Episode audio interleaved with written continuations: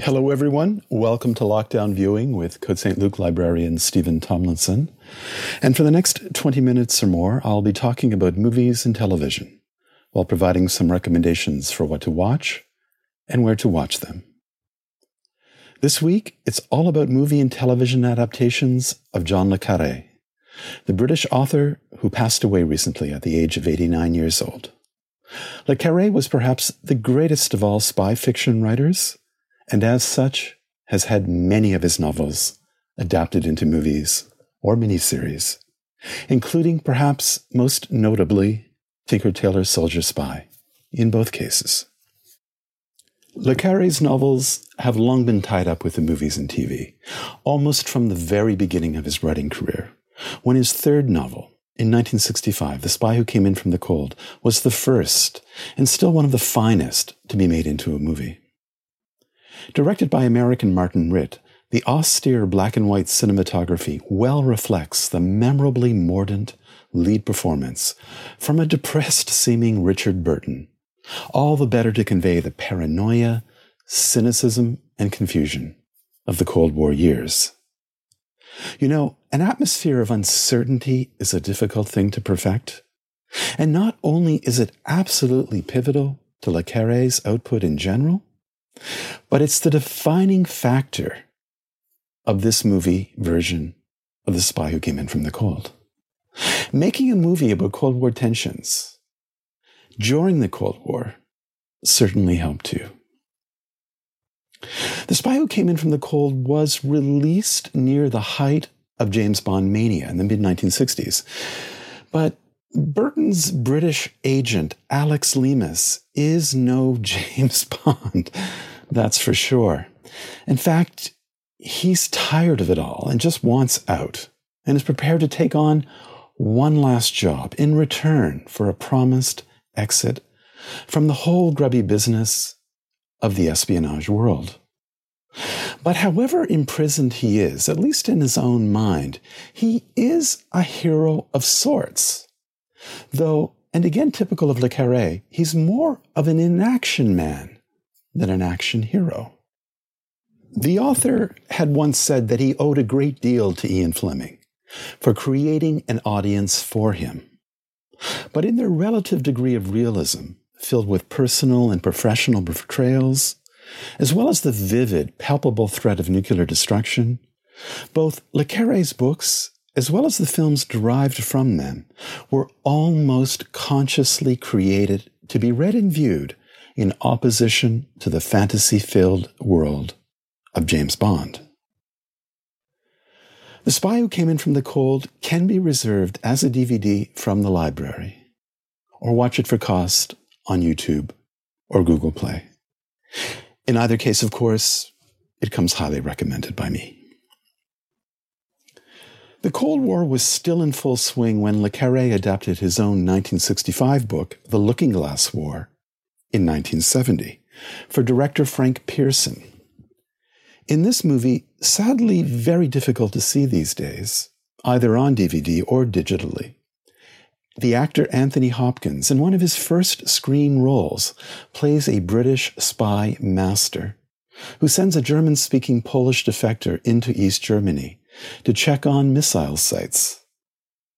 In addition to the defector character himself, many of the typical Le Carre elements are present here, such as a tired spy's mission, one last mission, to earn a new life, a civilian life, especially in the complicated context of a grown up, flawed sense of personal romance, ideological betrayal, and conflicted patriotism of a kind.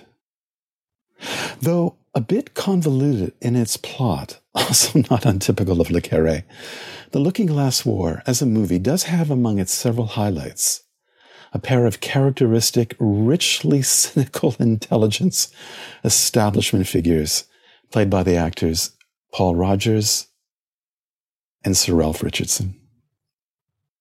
Which reminds me that Le Carre's first novel, Call for the Dead, written in 1961, was also adapted into a movie, but a little later, in 1966, by the American filmmaker Sidney Lumet.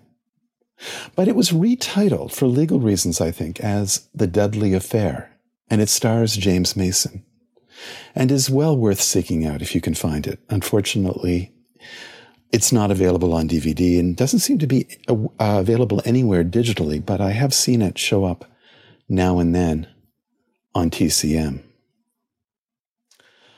Um, one of the most memorable things about The Deadly Affair is its superb soundtrack by Quincy Jones, though it has been some years since I last saw it.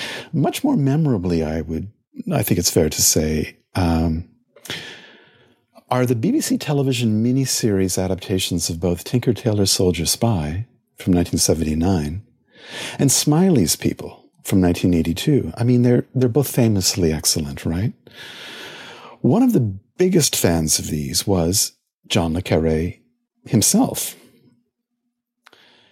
I mean, so enamored was he with Alec Guinness' portrayal of the British spy master George Smiley in these two adaptations that he would dedicate his future novel, The Little Drummer Girl, to the actor. These two miniseries adapt the first and third installments of the so called Carla trilogy of books. Uh, that trilogy appeared as a complete uh, tome entitled The Quest for Carla in 1982. But the BBC decided to ignore the trilogy's middle novel, The Honorable Schoolboy, explaining at the time that Hong Kong production costs were just too high. Whereas, I guess, the grim little back alleys and safe houses more typical of uh, Le Carre's Britain could pretty much be filmed on the cheap. Nevertheless, to this day, no one has yet attempted to film The Honorable Schoolboy, either for television or as a movie. In Tinker Tailor Soldier Spy, Guinness's George Smiley is a somewhat disgraced MI6 operative brought out of forced retirement to find the Soviet agent ensconced within the upper echelons of British intelligence, a mole hunt in the parlance of its characters. Like the book it is based on, Tinker Tailor Soldier Spy is steeped in its own world of authentic spycraft terms, where, as another example, the upper level of British intelligence, MI6, is codenamed the Circus.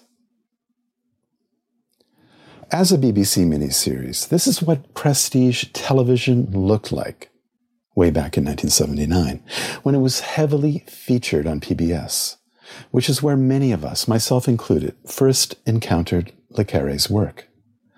The series, at six and a half hours, is a true television classic, best remembered for its labyrinthine plot and unforgettable performance by the legendary Guinness, whose weary take on the aging spy, with his careful mannerisms and precise style of speech, is pitch perfect and well reflected in the flat 16 millimeter cinematography of the series.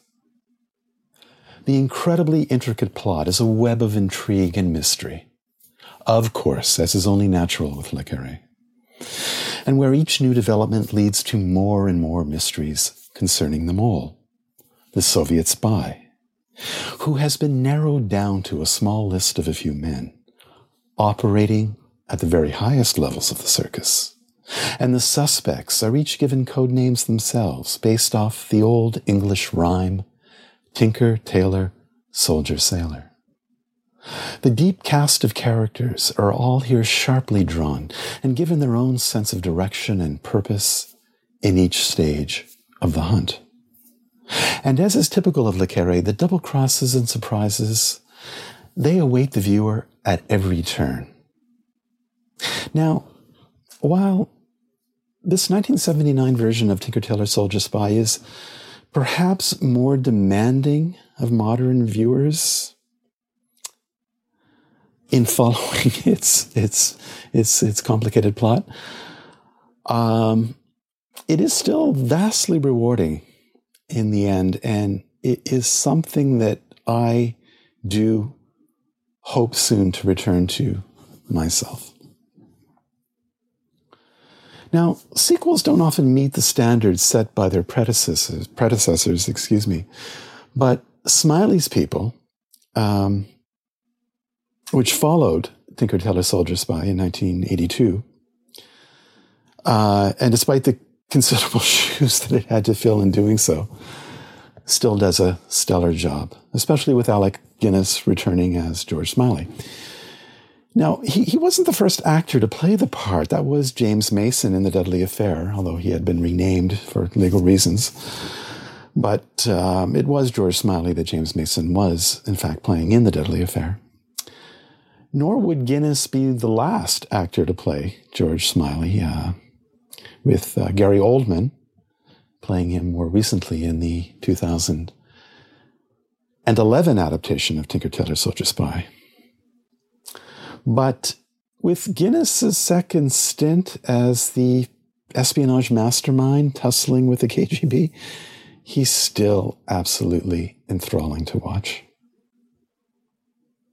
You know, we're in luck. Both of these BBC television adaptations of Tinker Tailor Soldier Spy and Smiley's People are currently available to watch for free on YouTube. Catch them while you can. They may not be there forever. Now, so popular and critically acclaimed were these BBC treatments that they, they really set a new benchmark for Le Carre adaptations and for event TV generally back in the early 1980s. While the movies themselves continued to look for the bigger picture, the key to unlock and understand international affairs, I would, I, I, I, I would guess, for armchair readers and viewers like me at home. Director George Roy Hill, perhaps best remembered for Butch Cassidy and the Sundance Kid and The Sting, um, took his own turn at adapting Le Carre with The Little Drummer Girl in 1984, just, just about a year after the book's publication. I mean, such a hot property, so to speak, was Le Carre at the time. The Little Drummer Girl stars Diane Keaton, of all people, as a troubled American actor with a tricky personal relationship with the truth, who's recruited by Israeli intelligence to infiltrate a terrorist network. Now, it's a so so movie that's been half forgotten and much maligned Roger Ebert himself, the famous critic, wrote at the time that it's not comprehensible and it's not involving, quote unquote. I disagree somewhat. I, I, I remember it uh, fairly well. But uh, it, it, certainly is um, complicated. As is, it's only fair to say, traditional with Le Carre. And perhaps because it's, if anything, a bit too faithful to the book which, it, of course, is really hard to, you know, do justice to when compressing a full book, especially a Le Carre book, into just two hours. Nevertheless, the performances are largely excellent. I mean, any movie with David Suchet playing a, a villain bears more than a glance. And Klaus Kinski's flamboyant take on Israeli super spy Martin Kurtz is a marvelous piece of overacting that balances Keaton's somewhat quieter approach. The film is also noteworthy for an early appearance by Bill Nighy, whom North American audiences have been conditioned to think of in recent decades as a paragon of the wrinkled but dignified Old English codger. Not here, not by any means. This version of The Little Drummer Girl is available for cost on both YouTube and Google Play.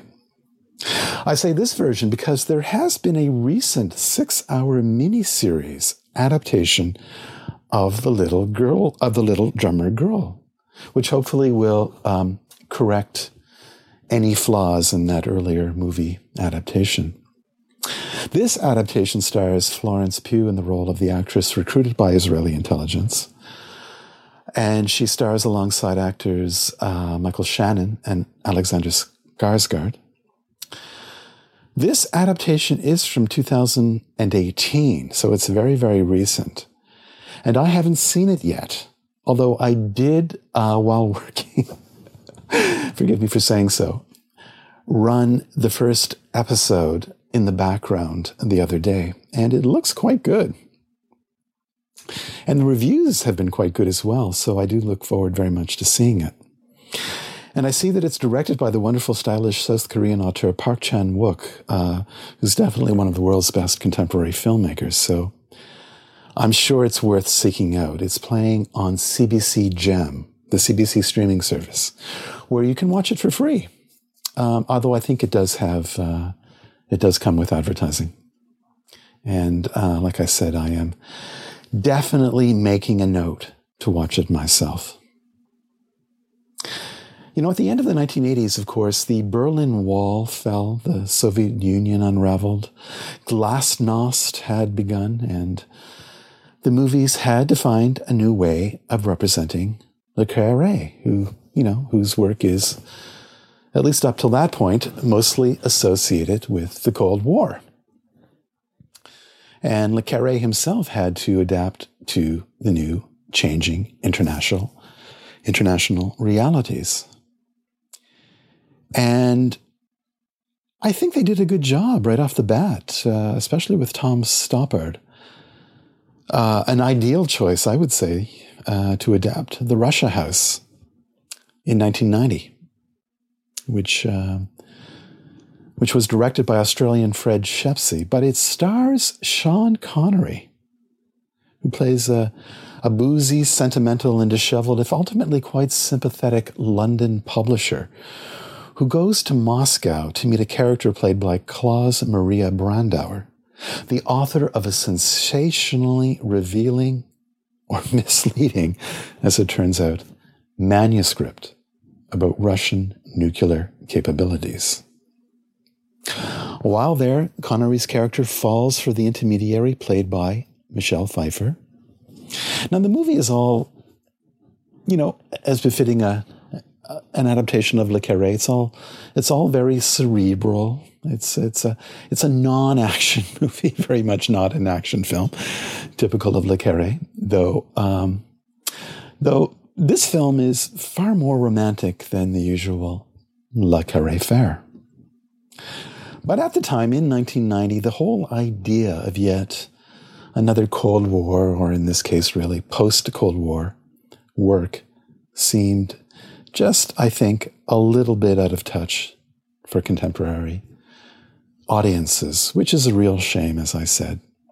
As with its surprisingly rich emotional texture, The Russia House is certainly one of my favorite, favorite adaptations of Le Carre's work, and especially noteworthy for Sean Connery's superb, melancholic performance and for the touching chemistry that both he and Pfeiffer have in the film with each other. Unfortunately, however, having said all that, the Russia house is not especially easy to see these days. But do seek it out, uh, and if you do come across it, please watch it. It's it's really really quite good, superb in fact. In recent decades, Le Carre had exercised increasing control over adaptations of his work, serving as executive producer on John Boorman's energetic, frequently funny adaptation of The Tailor of Panama in 2001, which is something one doesn't always say about Le Carre. Funny, that is.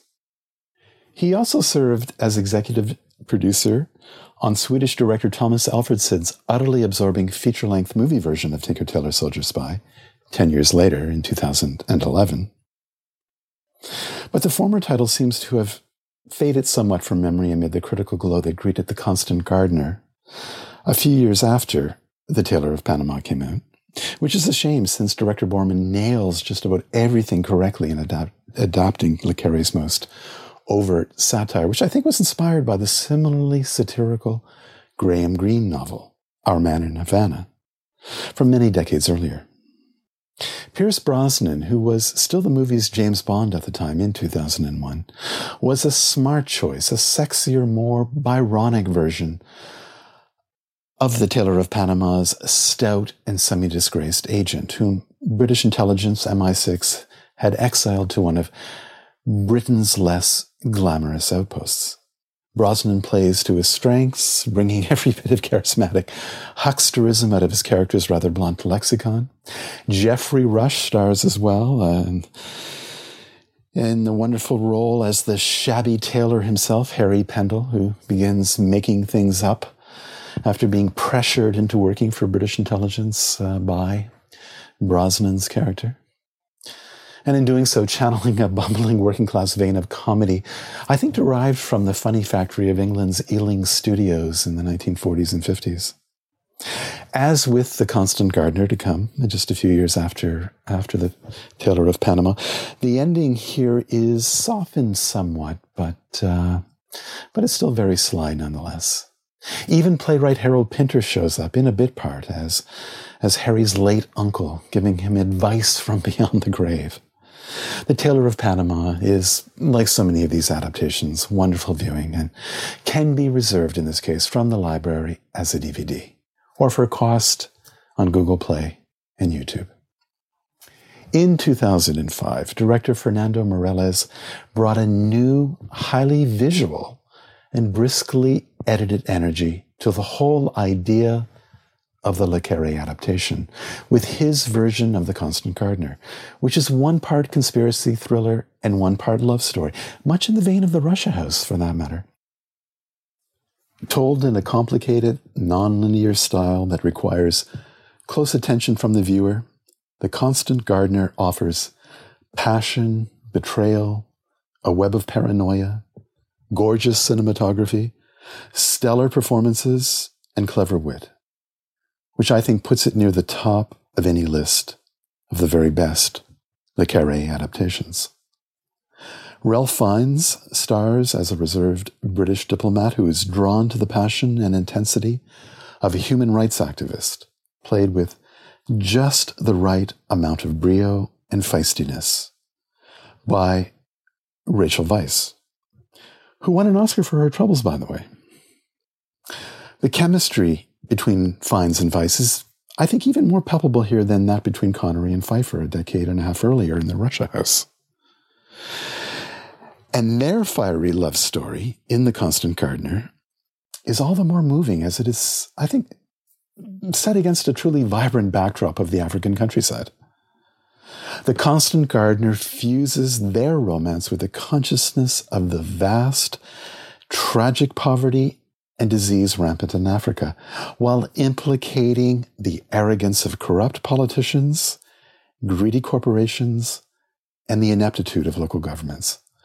Also typical of Le Carre in the second half of his career. The Constant Gardener can be borrowed from the library as a DVD. Now, there's no doubt about it. All of Le Carre, whether in his books or in the adaptations of them, is flavored by a sense of disillusionment. A disillusionment with the world at large, especially its ideologies, governments, corporations, bureaucracies, and professional classes.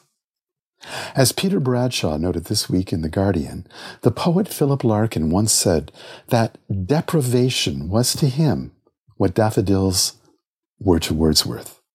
And he might have added, what disillusionment is to Le Carre. Just about the best that one can hope for in his work, and by extension in the adaptations, is a kind of redemptive, shining human decency. If not quite winning out, at least surviving in the end. In 2011, cinema returned to what many consider to be Le Carre's best novel, Tinker Tailor Soldier Spy. But unlike the original BBC adaptation from 1979, this more recent movie adaptation is now a period piece, superbly and meticulously recreated and demonstrating, and I quote here, a shabby, pompous Britain mismanaging its own decline in the words of critic Peter Bradshaw. On paper, it shouldn't be easy for a movie adaptation to outperform an excellent miniseries version of the same book.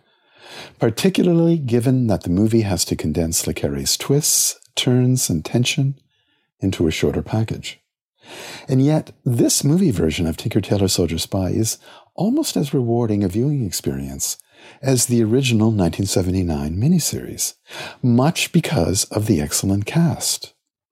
Here featuring Gary Oldman as George Smiley, uh, but also the recently deceased John Hurt, Colin Firth, Tom Hardy, and Mark Strong. You can get this Tinker Tailor Soldier Spy from the library on DVD. It's also available for cost on YouTube and Google Play.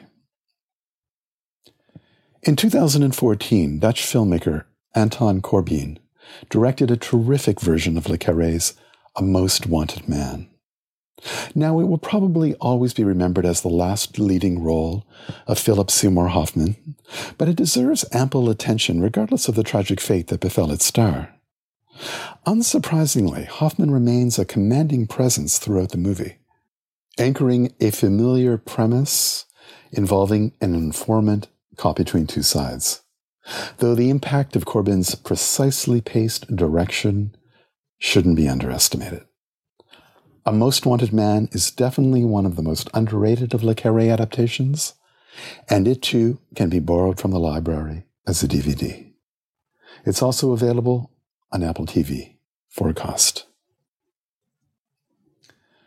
It takes a while for our kind of traitor to warm up, but once this 2016 adaptation of the Le Carre novel of the same title kicks in, it becomes a worthy addition to the fold in its story of an everyman professor forced by British intelligence to help a Russian mobster. What's at play in our kind of traitor?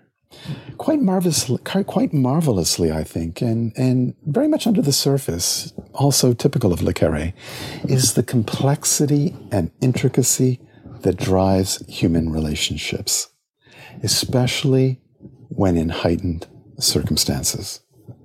This is one of the author's great themes.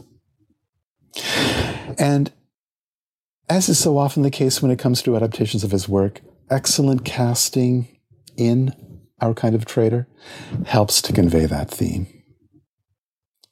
The movie stars Ewan McGregor uh, and Stellan Skarsgård, and it also features Naomie Harris and Damian Lewis to excellent effect. Now, saving perhaps the best for last, or at least one of my very favorites, is the 2017 miniseries adaptation of Le Carre's 1993 novel, The Night Manager. This is contemporary prestige TV at its very best. And in its own way, it's as weighty and satisfying as that BBC adaptation of Tinker Tailor Soldier Spy back in 1979. I suppose the most obvious difference between the two is that with The Night Manager, things are far more glamorous, if no less deadly and disturbing. But another thing fairly unique for a Le Carre adaptation is that the plot is somewhat straightforward being all about a conflicted ex British soldier and later day hotelier, played charismatically and even sexily by Tom Hiddleston. Sexy, by the way, is a fairly unusual character trait in Le Carre adaptations. I mean, that Pierce Brosnan role in The Tailor of Panama, notwithstanding. Shabby and aging being far more typical descriptors of Le Carre protagonists of course. In any case, Hiddleston's ex soldier is recruited by Olivia Colman's British intelligence officer to infiltrate the inner circle of an enormously wealthy secret arms dealer and supposed philanthropist, played most magnificently and malevolently by Hugh Laurie. The basic plot line of an outsider recruited by MI6 to perform a dangerous mission is, of course, also fairly typical of Le Carre as is the seductive and duplicitous world in which he will soon find himself. But what is new here is definitely the sense of wealth and luxury at play, which makes this particular adaptation something akin to a better scripted, better acted, and much more realistic version of a James Bond film. And that's a good thing, I think, especially with its stellar casting, including Tom Hollander and Elizabeth Debicki. And perhaps it's it benefits from uh, most especially the exacting, nail biting direction of Danish filmmaker Susanne Bier. Now, with all that in mind, it's little wonder that The Night Manager won two Emmys and three Golden Globes from a, a wealth of other nominations, but it is, it is really quite fantastic. And I couldn't recommend it more highly. Now, despite, or perhaps because of its opulent sheen, peering beyond the surface is pivotal in watching The Night Manager, as it would be with any Le Carré adaptation. I said the plot was fairly straightforward, but of course, this is still Le Carré, so, you know, alliances change, double dealing occurs, and conspiracy theories develop thick and fast. And no one is quite as they seem. But everything here in The Night Manager, the spies, the secrets, the scheming, and the sexual dynamics make for enthralling viewing and The Night Manager is certainly among the very best of Le Carré adaptations. Okay, folks, that's all for now. You've been listening to Lockdown Viewing with Côte Saint-Luc librarian Steven Tomlinson.